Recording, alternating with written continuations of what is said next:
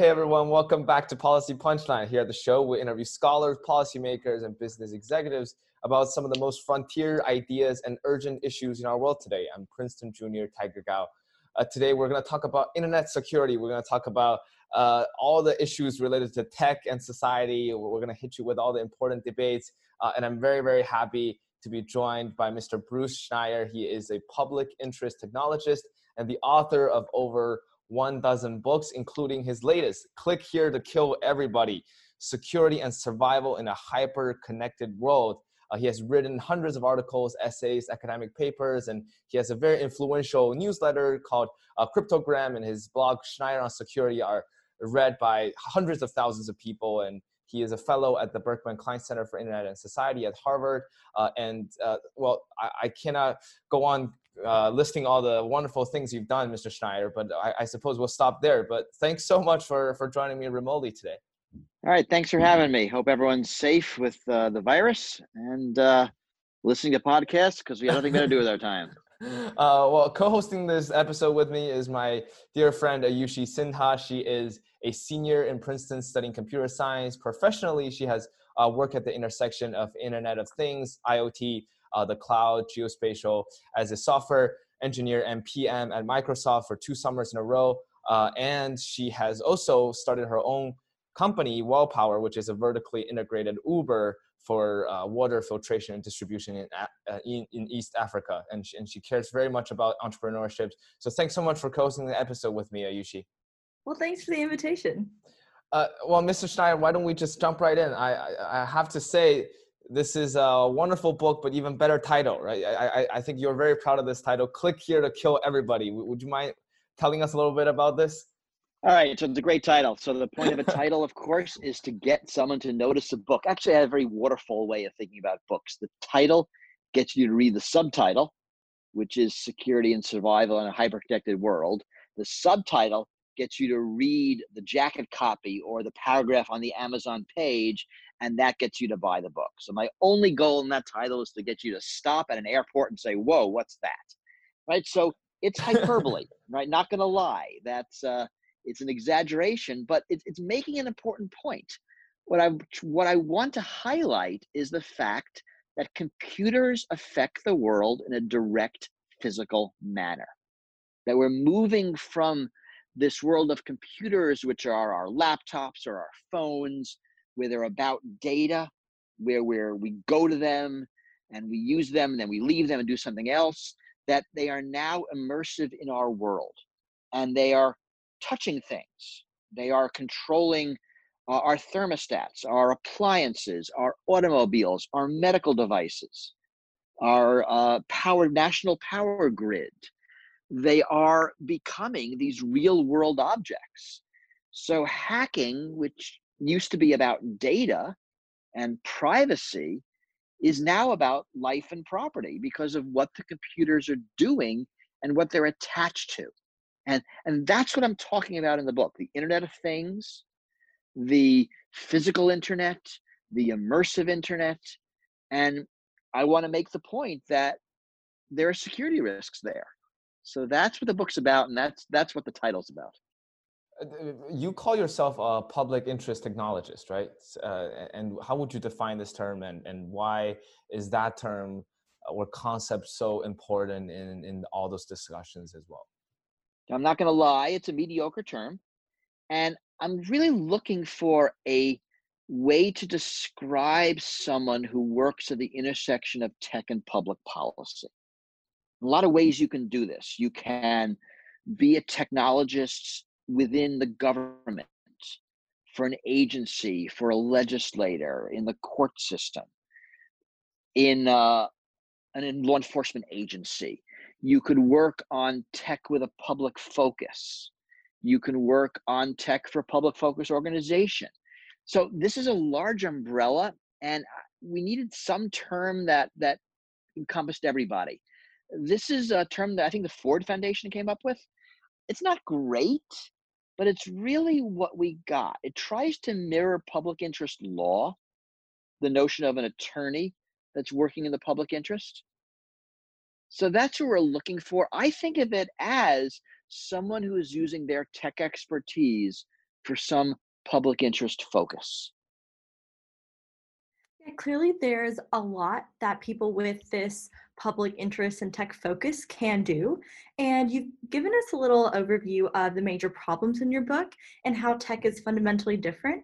Can you share an overview of the solutions that you think these public interest technologists need to drive forward? So, I mean, I'm going to be very broad here. I think the major problems of at least the first half of this century sit at that nexus of tech and public policy. I mean, I know a lot about the cybersecurity problems. We can talk about iPhone and going dark and FBI surveillance. We can talk about net neutrality.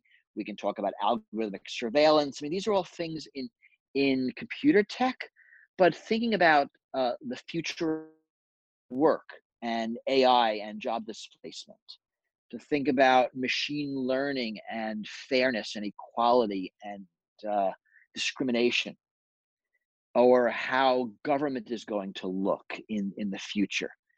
Looking at social networks and bots and the rise of basically fake personas that are affecting our political debate. I mean, these are all topics that are deeply technological, yet vitally important to society. And so I see these public interest technologists working at this nexus, because any solution has to understand the policy and has to understand the tech. That you cannot have non-technologists inventing answers, because this is going to get the tech wrong. And you can't have techies inventing answers. They're going to get the policy wrong. So it's working people at this nexus that I think is going to be critical to problem solving in this century. Bioengineering. The list just goes on, and the way tech is going to affect society. Thanks for sharing that. Something that immediately came to mind was companies, big tech companies such as Google, who have legal experts, they have policy experts in-house. I'm curious to know what your views are on that, because I personally hold the skeptical view. I see something like the GDPR policies that Facebook and Google having people on the inside, having these public interest technologists on the inside, actually, you know, it's, some would argue, enable them to be less affected almost by GDPR laws and like other advertisers. So clearly there's a question of intention here of these public interest technologists. How do you respond to that sort of criticism? So I think that's fair, but it's important to have them anyway. So GDPR is a good example. This is the European data privacy law. So like any big law, the companies will have lobbyists on staff. They'll have attorneys in their organizations that'll try to shape the law. I don't think we can get away from this. This will be true regardless of what we do. Right? Companies will try to fight for their interests in the political arena, using money where they can, using power where they can, using influence. And yes, you're right, they have undue influence, and that's bad. The answer is not going to be to say, look, Google, you can't have any attorneys on staff. That's not going to solve that. Right? It'll be, we need attorneys and policymakers in government, in the EU in this case, who can stand up for them. So public policy is similar. And I'll tell you a story about Google. They actually invented a job description in, I think, 2006. And this is it's called Project Counsel. And so Google has had attorneys since forever. And what they would do is they would build some tech project, Google Maps, something else. And then at the end, they'd show it to the legal department and say, what do you think about this? Like, is this good? Are there any problems? Should we worry about anything? And the legal department would make suggestions and changes, and maybe they'd listen, maybe they wouldn't, but it was expensive, right? Because it's at the end of the project and the legal department saying, you can't do this, you have to do it in a certain way.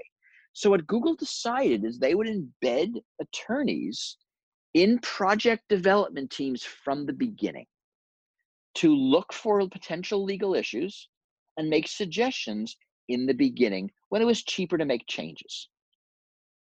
So I think they should do the same thing with policy people. Instead of at the end of a project, going to some group and saying, what are the policy implications? Should we worry that we will like trash democracy or something? That in the beginning, a policy expert would be involved in the system's design, where making changes is easy. So yes, you're right. They're going to be an advocate for the company. They're not going to be an advocate for the public interest. But if they understand the public interest issues, they'll be more likely to design something that is beneficial to society. They might say, you know, you don't have to design it this way, where democracy could be endangered. You can design this other way, which will be equally profitable, equally useful, but it'll be better. And as we see more regulations, I think it'll be important for them. So I don't want to deny the companies the expertise.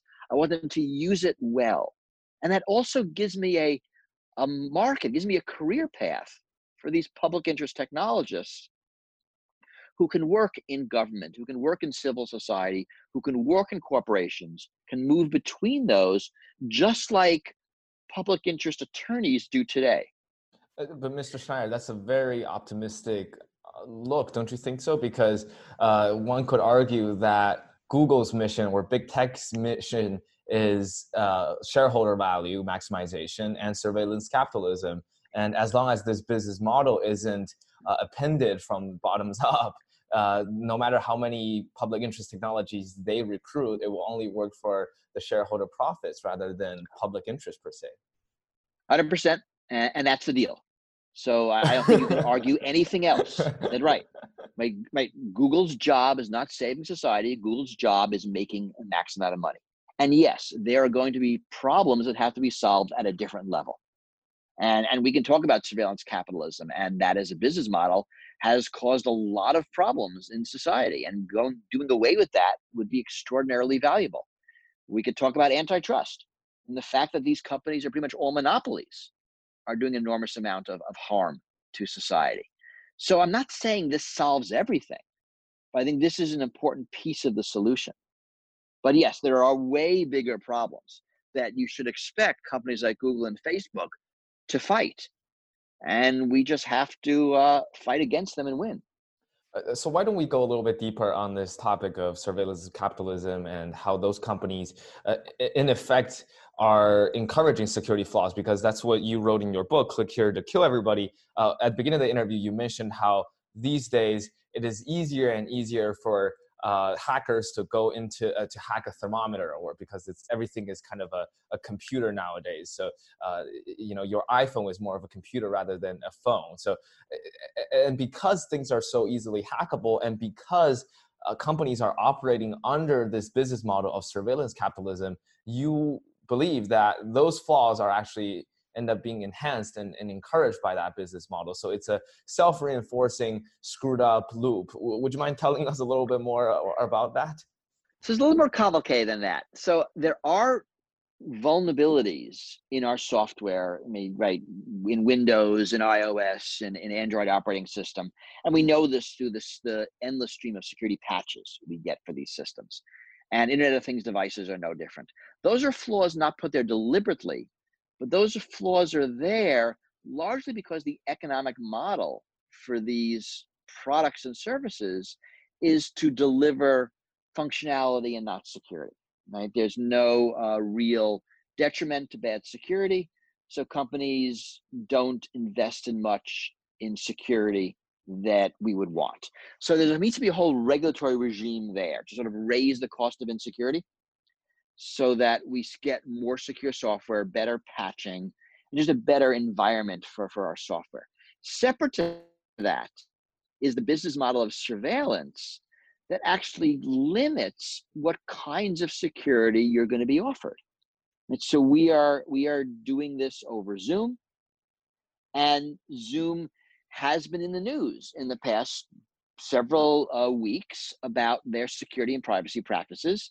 They weren't great, half because the company really, you know, didn't prioritize security, and then other half because they were surveilling their users, and almost certainly selling or using that data for their own benefit. And because of the public scrutiny, they have largely cleaned up their act. It's been pretty impressive to watch. They have a little, they still have more to go, but I think they've done sort of an admirable job under pretty extreme circumstances to improve the security and privacy. But still, there is that business model of surveillance. So there are two things going on. There is the fact that security isn't rewarded in the marketplace, and that's something just security regulations can solve. And there is the fact that spying on the users is rewarded in the marketplace, and that's again something that a wholly different set of regulations can solve. So I kind of need both. That makes sense to need both, and it seems like this policy you're alluding to will definitely make some waves when it comes to commercial surveillance. But I'm wondering, governments also benefit from consumer insecurities. They also benefit from some sort of surveillance, one could argue. And so then, do you think the government's intentions and incentives are really aligned to protect consumers from not just corporate greed, but from the government itself? And do you think this faith and hope are misplaced? I hope they're not misplaced.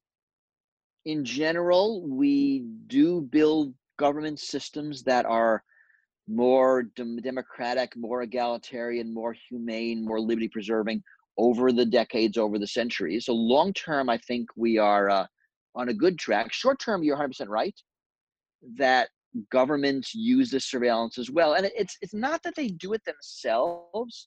They largely piggyback on corporate surveillance. So we read about all the NSA surveillance that happens. The Snowden documents taught us a lot. And it's not that the NSA said, well, let's spy on everybody. They said, corporations are spying on everybody already. Let's just get ourselves a copy. And that's what they did. So there is this, what I think of as a public-private surveillance partnership, where they are helping each other. And there is this way in which the government uses what corporations provide. In the United States, there's a certain legal regime that is used to get this data. You move to a country like China, and it's a really different legal regime. The data is used by those two governments for different purposes. But certainly there is too much spying on the government side. But the government isn't monolithic. The government's very complex. What the NSA does isn't what the FBI does. And what either of them do might not be what the Congress wants. So there is this, competition's a bad word, but there is this array of views in government. And I think in the long term, the views that preserve privacy will win. Now we're seeing that play out now with COVID-19. That all of this talk about surveillance in the service of public health might happen in the crisis, but we hope it's done in such a way that after the crisis is over, we can drop back to normal time. And a lot of people are saying that. So I'm more heartened than what we saw after the terrorist attack September 11th, when a lot of the privacy we lost in an effort to prevent terrorism was a permanent loss. So I'm not arguing that there are lots of fights. I don't think I'm overly optimistic. I think I'm realistic, but I think long-term, we will actually solve this. Short-term, I share your pessimism. Well, when it comes to long-term, I'm wondering how the introduction of something like the Ring cameras from Amazon or Google Nest complicate this. So for members in the audience who aren't very familiar, Ring is a smart doorbell basically purchased by Amazon. And so through the Neighbors app, people are able, so individual homeowners who have these Rings are actually able to opt in to share their private feeds with law enforcement, creating this sort of private surveillance network that is in some cases an extension of the government's own surveillance network. So I'm wondering how this complicates things since people are opting in. Does that concern you at all when it comes to privacy?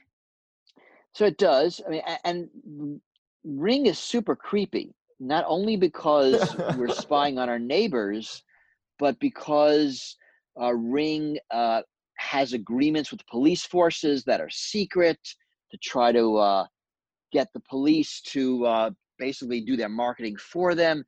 This is public-private surveillance partnership. And because it's Ring, because it's Amazon, the same legal protections that we might have against the police spying us don't apply. There's a lot going on here. There is this creepiness.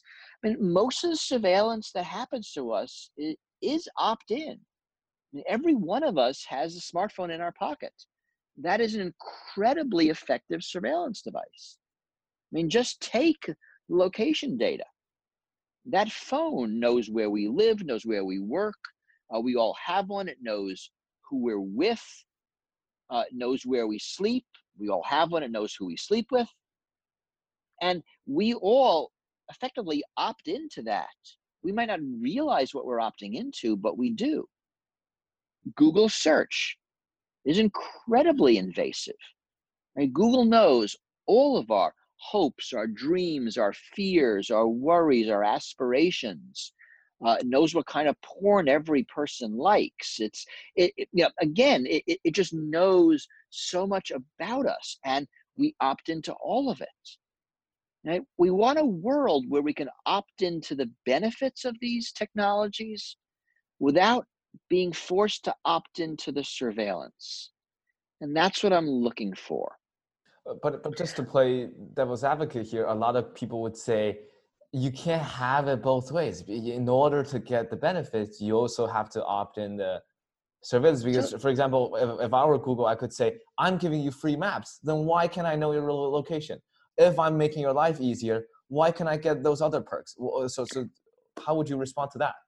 So that's right. But we in society say there are some things you can't do, right? So, 100 years ago, it was a great business sending seven-year-olds up chimneys to clean them, right? And everyone opted in. It was a great service. And honestly, we can't get chimneys cleaned without using seven-year-olds. Government decided that is an unethical business model, and you're not allowed to do that, period. We have surveillance as the business model of the internet largely as an accident because there's really no other way to charge for services in the mid-90s. So the advertising model was what we glommed onto, and that became personal advertising. So right now, we are giving away services in exchange for surveillance. My belief is that's an immoral business model, and that we just won't do that in 20 years. We'll do other things. There'll be other ways to get Google search other than giving away your personal data. You can get Google Maps. I mean, yes, Google has to know where you are to give you driving directions, but 10 minutes after that, it could delete the data. Doesn't need to keep it forever. Doesn't need to know who you sleep with. Doesn't need to correlate it. I mean, all of these things are the way the internet works today. They're not necessary. So we get to decide as society what aspects can be translated into commerce and what can't.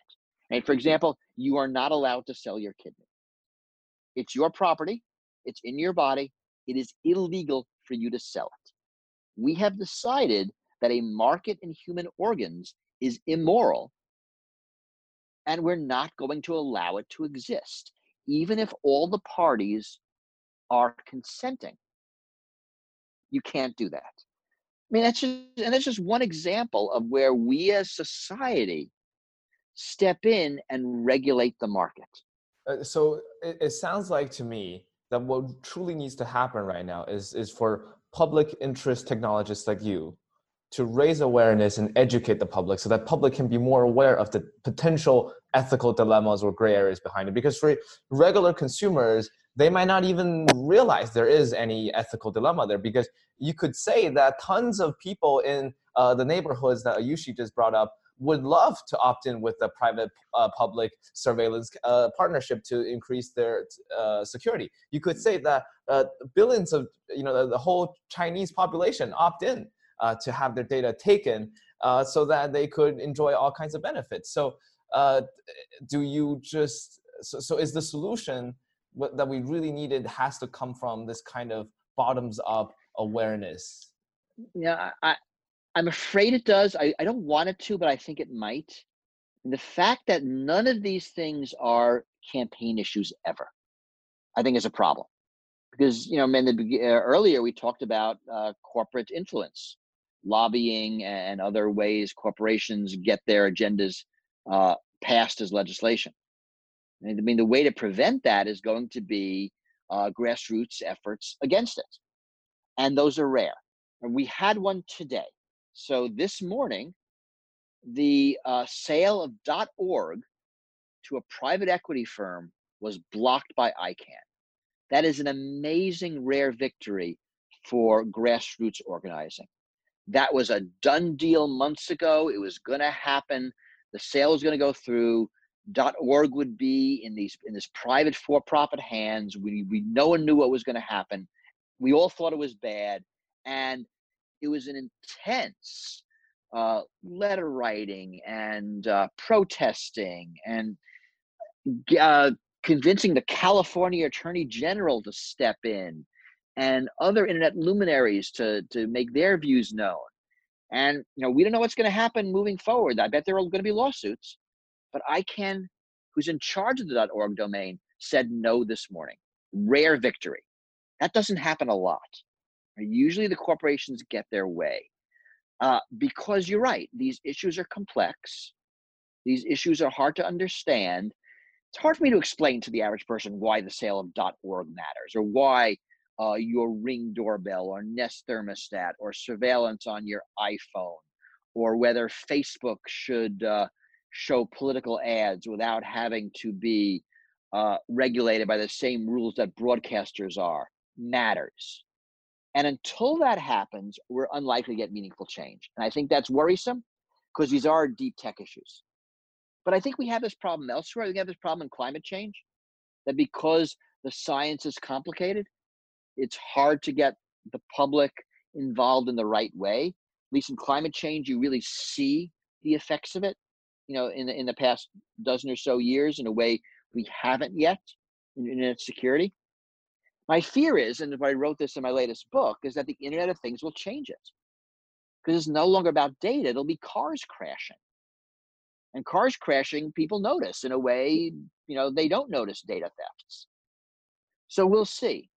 But I do worry that you're right, that it will require a bottom-up, grassroots, individual saying, you know, we don't want this anymore before there's real change.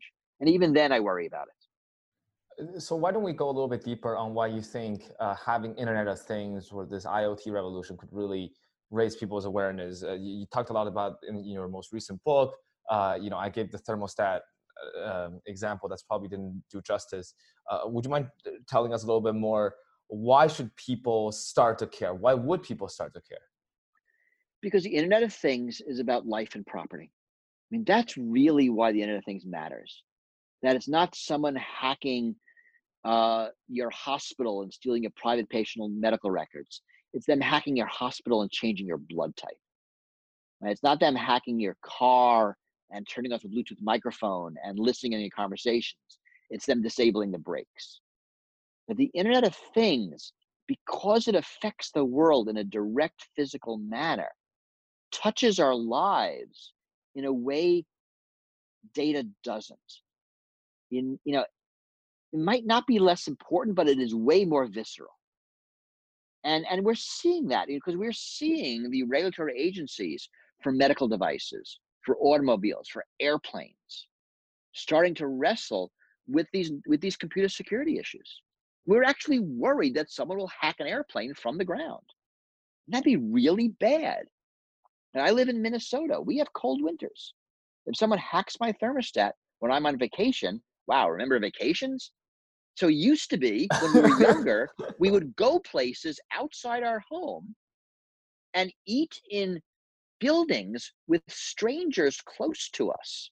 It was a very weird time, but you can read about it in your old books. But if I happen to leave my home and go on vacation, someone could hack a thermostat, freeze my pipes, and cause property damage. So I think that changes the equation. Yeah, well, I mean, when you frame it like IoT is fundamentally different because it's about life and property, that makes a lot of sense, and that's really compelling. So I guess I'm wondering then, what's the solution? Either from like the bottoms up grassroots approach, as you mentioned earlier, or through governmental / policy approach? And at what point should the solutions to these be non-technical? So I think all the solutions are non-technical. Let me say that different. All the solutions contain technology, but they will all be policy driven. So, right, we need policies here that take the tech into account. So a lot of this is going to be the traditional regulatory levers that we're used to. Regulations, standards, liabilities, international agreements. And they're all going to have problems. None of them are going to work perfectly, but together, you know, they will improve security. But they'll improve it by improving technology. So, you know, earlier we talked about you know, different companies that have our data and that are not really incented to keep it secure. So good regulation on a company like Equifax, you remember what, 2016, 18, I forget the year, Equifax lost what, 150 million personal records of Americans and a bunch of other records of non-Americans. They did not have any real incentive to keep that data secure. So we will need some regulatory structure that forces companies like Equifax to secure our data. Now, I don't want those regulations to be too prescriptive because I want the tech market to figure out how to do it. Is it going to be through encryption? Is it going to be through anonymization? Is it going to be through data aggregation and deletion? You know, whatever the techniques are, you figure it out. I just want a regulation that says, if you lose the data of individuals, there will be some fine. I will want to raise the cost. So in liabilities are the same thing. If I can sue Equifax, then they will take that potential of a lawsuit into account when they're making decisions about how to secure data. So there's a lot, and I don't want to minimize this. This is actually very complex. This is the last third of my book, so I'm not even beginning to do it justice. But that's the sort of way to think. The solutions will be tech and policy together. They'll be policy driven. They'll have a lot of tech in them. Got it. So it makes sense that, you know, there's going to be a clear role of technology in the policy.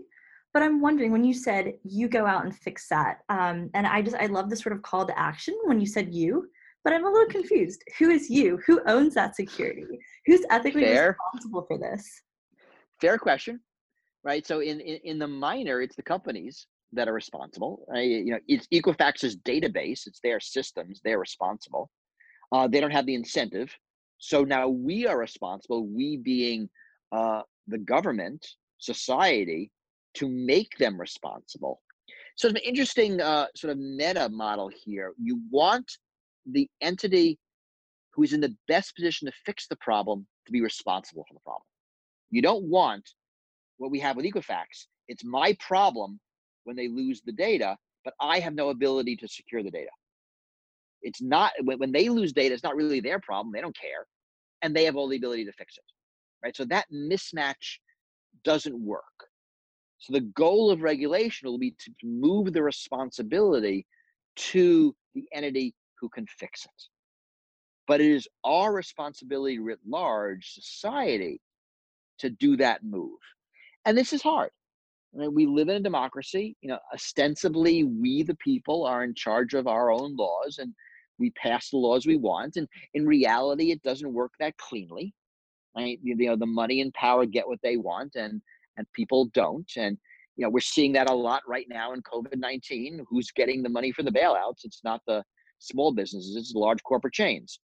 So which kind of sucks, but that's the system we have.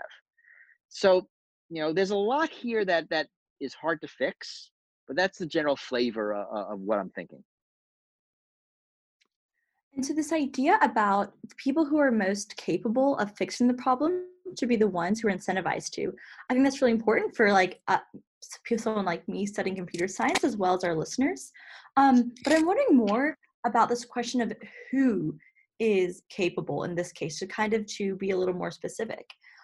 Some people argue that when it comes to an IoT manufacturing and security, that larger companies such as the Microsofts or Amazons should be the ones who are responsible for building this software, the security, because they're the most capable to fix it. And in your book, you do note that a lot of software is poorly written and insecure, and you alluded earlier to a lot of these like market forces that maybe don't align for these creators of IoT and like the hardware people to deal with this. Yet at the same time, centralization does raise its own challenges and limitations. So where's your head at with that? So I just did a paper on this. It's going to be coming out, I think, in about a month with the Atlantic Council. It's a student at the Kennedy School, myself, and some Atlantic Council, looking at the supply chain for IoT and where to put the regulations. And we came to the conclusion that the best place to put the pressure is the end of the supply chain. You mentioned Amazon, that's exactly right. The Amazons, the Walmarts, the companies that sell the thing to the consumers. Right? So let's think about another example, pajamas. There are rules that you can't sell pajamas that catch on fire. And the rules are there because cheap pajamas 50 years ago were flammable.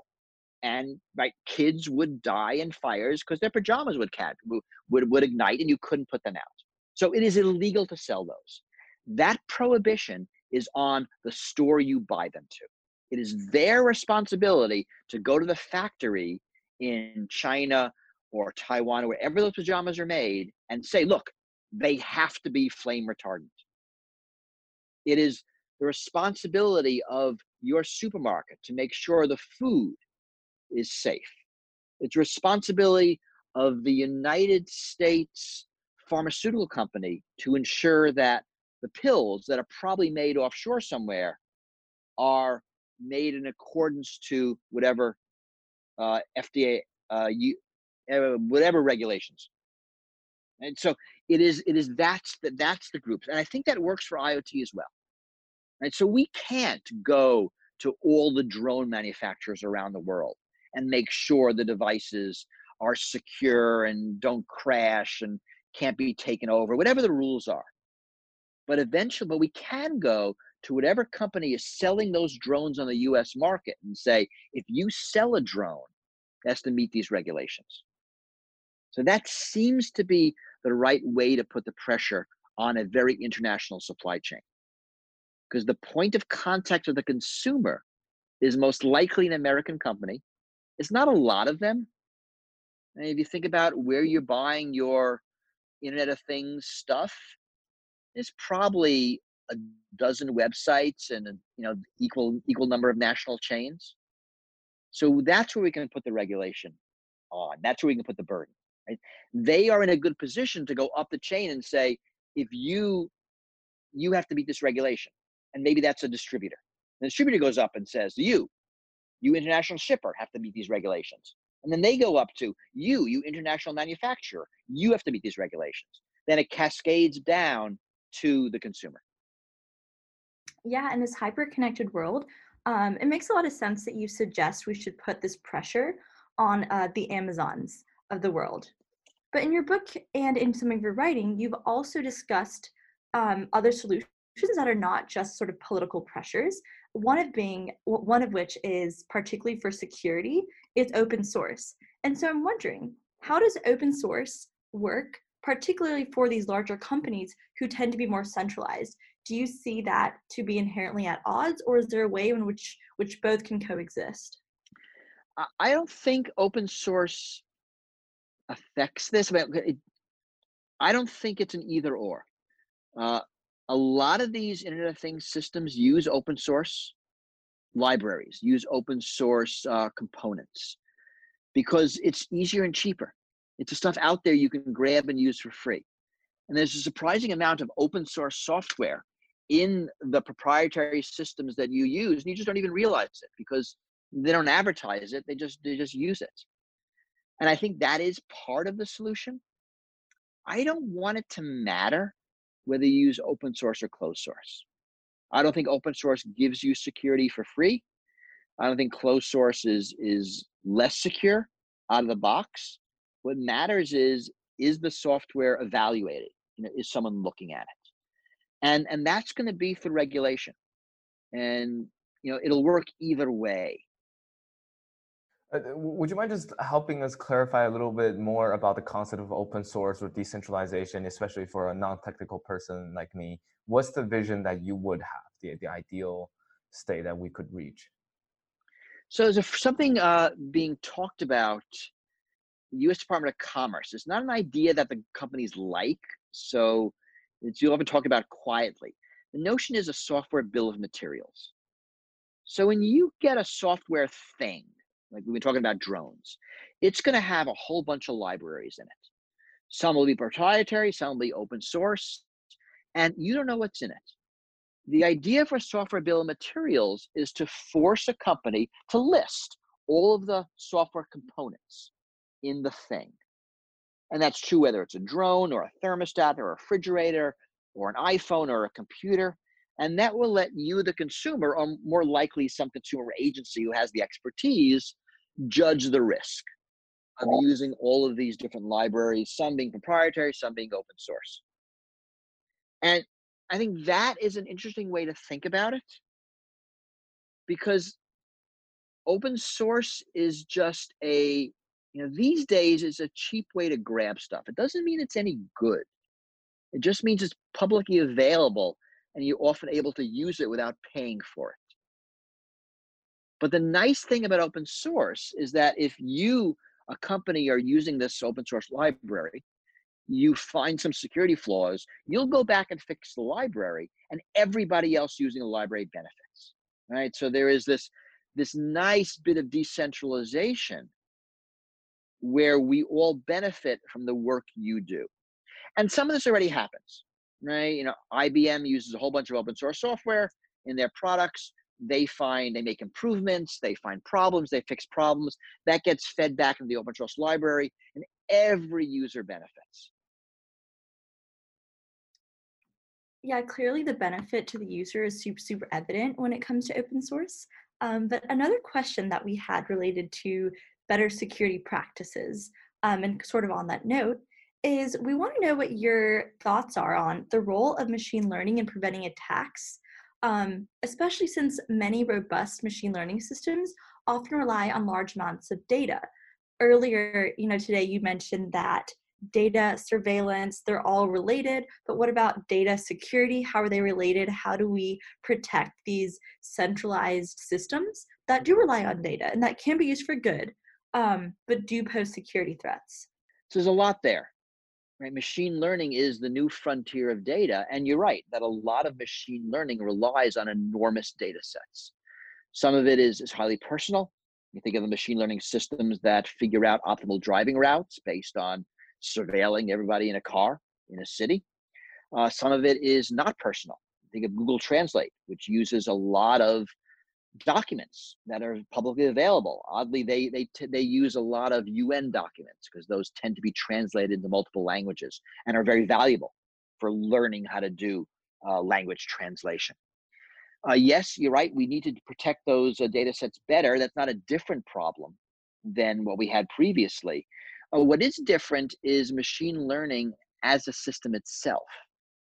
That machine learning brings new risks, risks of bias, risks of non-optimal outcomes, risks that the data can be itself manipulated.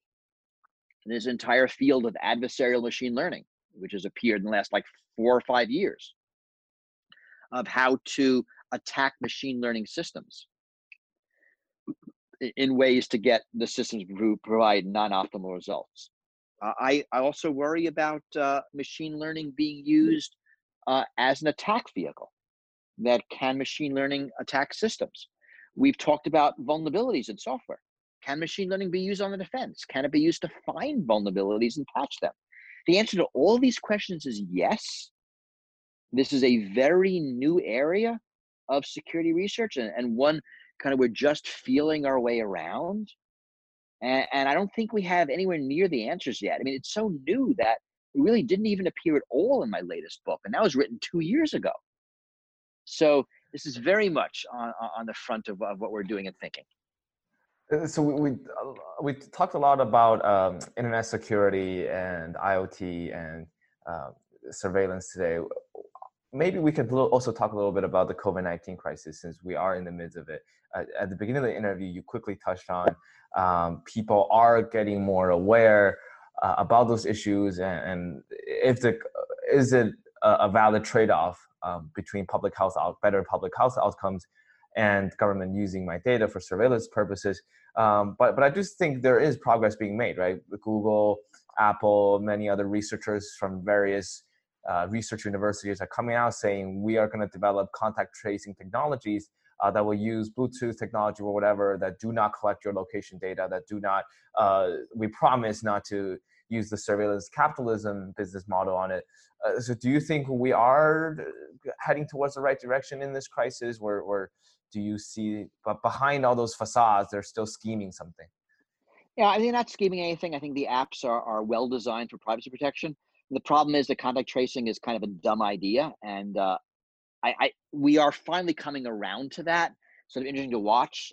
Singapore was the most recent country to dump their contact tracing app, realizing this is actually not valuable. I mean, this is a standard security problem of identification. Right? And the thing to look at are false positives and false negatives. And unfortunately, using an app for contact tracing just has too high an error rate to be valuable. So think of the false positives. Like, what are the times that the system registers a contact and you don't get the disease for lots of reasons? The apps aren't as accurate as people like to think. Between Bluetooth and GPS, there's a lot of drift, and there'll be times when the app doesn't register that you're close. The app doesn't understand context, so you could be very close, but there's a wall between you, a glass partition, right? Any number of reasons why it's a contact as far as the app is concerned, but doesn't count as far as the disease is concerned. And lastly, the percent chance that a contact, which is less than 6 feet, more than 10 minutes, doesn't result in a transmission is pretty big. So a lot of false positives. On the other hand, there'll be lots of false negatives.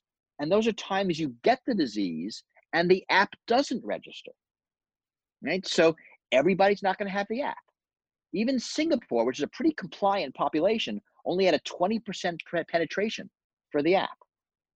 Again, the error rates in the Bluetooth and GPS, right? Times that the app doesn't think you're close enough, but you are, right? And also all the transmissions that happen further than 6 feet. So we've been reading about transmissions that have happened in restaurants, across the room, through the ventilation system, through surfaces that are touched, then touched again at a later time. So we have this app, very high false negatives. I take the app, I go grocery shopping, I come home and it pings, you had a contact. Well, what does that mean? Should I isolate myself? No. That we don't have ubiquitous, cheap, fast, accurate testing. I can't get tested. So the app tells me nothing useful. Same time, I go grocery shopping. The app comes back, it doesn't ring. Does that mean I'm safe? Well, it doesn't. You could have gotten the disease through any number of ways the app didn't register. So here's my problem. We give the app to people, they download it, all these errors happen, and suddenly people are now tweeting, this app doesn't work, I got the disease, the app didn't say anything, the app said I got the disease, I didn't get the disease. And now everyone loses trust in the app, and the trust is vital. And having an app with so many errors is worse than having nothing at all because of that loss of trust. So, you know, I don't think Apple and Google are trying to sneak in some surveillance system through this app. Honestly, they have all the surveillance they need. I don't think the government is either. It has all the surveillance it needs. I think there really is this desire of techies to do good, but this really isn't a problem that an app is going to solve. real contact tracing is done by health professionals through interviews. Massachusetts is doing it this way right now. South Korea is doing it this way. And that works. It is not an app thing. And that's really why I'm not impressed with the apps as a solution. So what would be a good solution that you think could work from a technical perspective? Have you thought about it at all? Yes. Not to put you on the spot. Yes, please. Yes. Cheap, ubiquitous, fast, accurate testing. That's what will work. It has nothing to do with your smartphone. Just old-fashioned testing. Nothing no, I want new apps. Fashion testing. I want fancy testing. I want drive-through testing. I want people to be able to test themselves 5 times a day if they have to. I mean, I want the kind of testing where everyone knows exactly where they stand at all times. And that's going to do something. If people would know, I mean, the problem is you can be asymptomatic, right? You can pass on the disease without knowing you have it. That's what makes this so dangerous.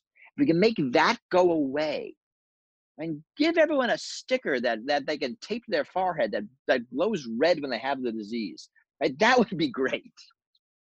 And so that's the kind of stuff. I mean, it's science fiction, but that's what I want, right? That's what will make a difference here. So contact tracing technology doesn't sound like as promising as it sounds, but what if after recovery, right? After we've contained the virus in the recovery stage of the economy, in a place like China right now, where they collect people's information and data and give you health passes, and everybody has a QR code on their phone and say, I have immunity, or I got it and I cured from it. So would that pose a serious concern to you? So this is called, so we talk about this as immunity passports, right? The idea that I'm going to have some kind of wristband or code on my phone or something that says, I have immunity, so let me into the crowded nightclub or Disney World or the sports stadium or the restaurant. I think we should think really carefully as a society before we do this. My guess is it's coming because that has such value. I think there are real liberty dangers here of having a society of haves and have-nots, of these sort of two tiers of citizen. And we should think very carefully about doing it. I mean, there are ways to do this correctly. You know, it's kind of no different than your driver's license. Right? I mean, it's a credential you carry that gives you some permission, some capability. So we can do this technically. That's not hard. The real issues are, you know, do we as society want to do that? Is that the kind of world we want to live in? I think we're heading that way. I'm not convinced it is the right thing to do. But technically, there's no problem. And to follow up about what you just said about civil liberties in particular, and I mean, you alluded to this earlier as well, you know, during times of crises, civil liberties often are impeded. But what can we do to ensure after this crisis, fingers crossed, it does end eventually, what can we do, going back to this grassroots level, to actually make sure that, fine, maybe their civil liberties are impeded now for a little bit, but we will return to a state of the world in which they're no longer impeded? What can we do here? Well, we have to ensure that anything we do is temporary. And the phrase we like to use is necessary and proportionate. And we're okay with, as you said, in a time of crisis, you make trade-offs you wouldn't make otherwise.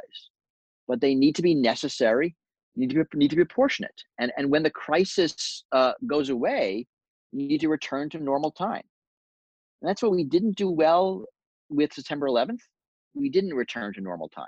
The crisis was the new normal.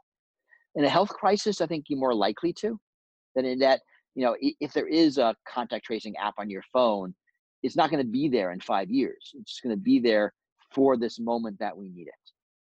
So that is the way to think of it. It's hard. You know, we have a lot of function creep, and it's easy when a measure's in place used for other things, and then suddenly you can't lose it. I mean, the place where surveillance will do really well in this crisis is some of the aggregate work you've seen. I mean, it's not based on individual surveillance, but it's based on population trends. So there is a website, I forget the name of the company, that has an interconnected thermometer, fever thermometer. And they will post aggregate data on people's temperatures all across the United States. And that is very useful in detecting hot spots for COVID.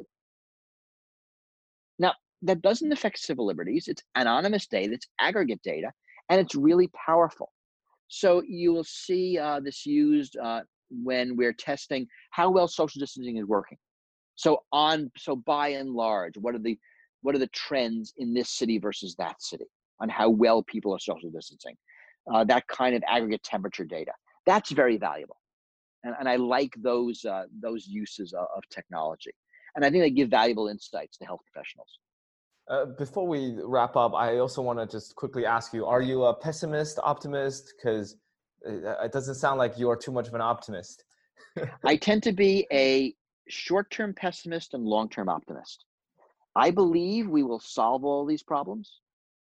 I don't believe this is the end of democracy and liberty and our society. I don't think the surveillance is what it'll be forever. I think it'll take a lot of work and a lot of time. I think it'll probably take a generational shift, that the generation in charge now is not the generation that's going to solve these problems. They're going to perpetuate them, and it's the younger generation that's going to solve them. But I am long-term very optimistic. You know, we in our society have solved some pretty major problems over the past 2 centuries that are greater than this one. And I think we'll solve this one as well. So since the name of our show is Policy Punchline, I just want to ask you at the end, what's your punchline here, you know, for security, privacy, surveillance, capitalism, COVID, anything? I don't have a punchline. Maybe the punchline could just be that you are a short-term optimist, a short-term pessimist, and long-term optimist. And security is always a trade-off. I mean, I'm getting a lot of flack on my blog yesterday and today because I use Zoom, and Zoom had a lot of security problems. That's you know, you use platforms even though they're not perfect. But you won't use Google. That's something. I don't use Google. It is true. Correct. Although Google has most of my email, because if I don't use Google, all of you use Google. The whole Princeton email is all hosted by Google, so this is inevitable. Lots of companies do that. That's right. Anyways, thank you so much for joining me, Mr. Schneier. It's been such a wonderful and fascinating conversation. Thank you so much. Hey, thank you. And thank you, Ayushi, for helping me out with those questions. You've asked some wonderful, wonderful questions. Thanks a lot. Thanks, Tiger. Thanks, Bruce. Awesome. All right. And this concludes this episode of Policy Punchline. Please visit us on policypunchline.com. You may learn more about Bruce's work. On his website, is it Schneier.com, I believe, Mr. Schneier? Perfect. It is. And you should all buy this book, Click Here to Kill Everybody, Security and Survival in a Hyper-Connected World. And that concludes this episode. Thank you so much for listening today.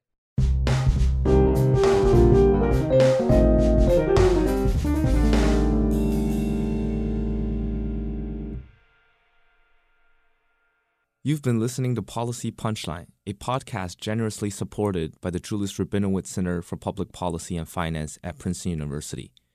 We would also like to encourage you to follow other podcasts produced by Princeton University, such as Politics and Polls by the Woodrow Wilson School of Public and International Affairs. Policy Punchline is intended to be informational only and does not reflect nor represent the views of Princeton University or the Julius Rabinowitz Center for Public Policy and Finance. For more information on subscription, donation, volunteering, or contact, please visit policypunchline.com. Thank you again for listening.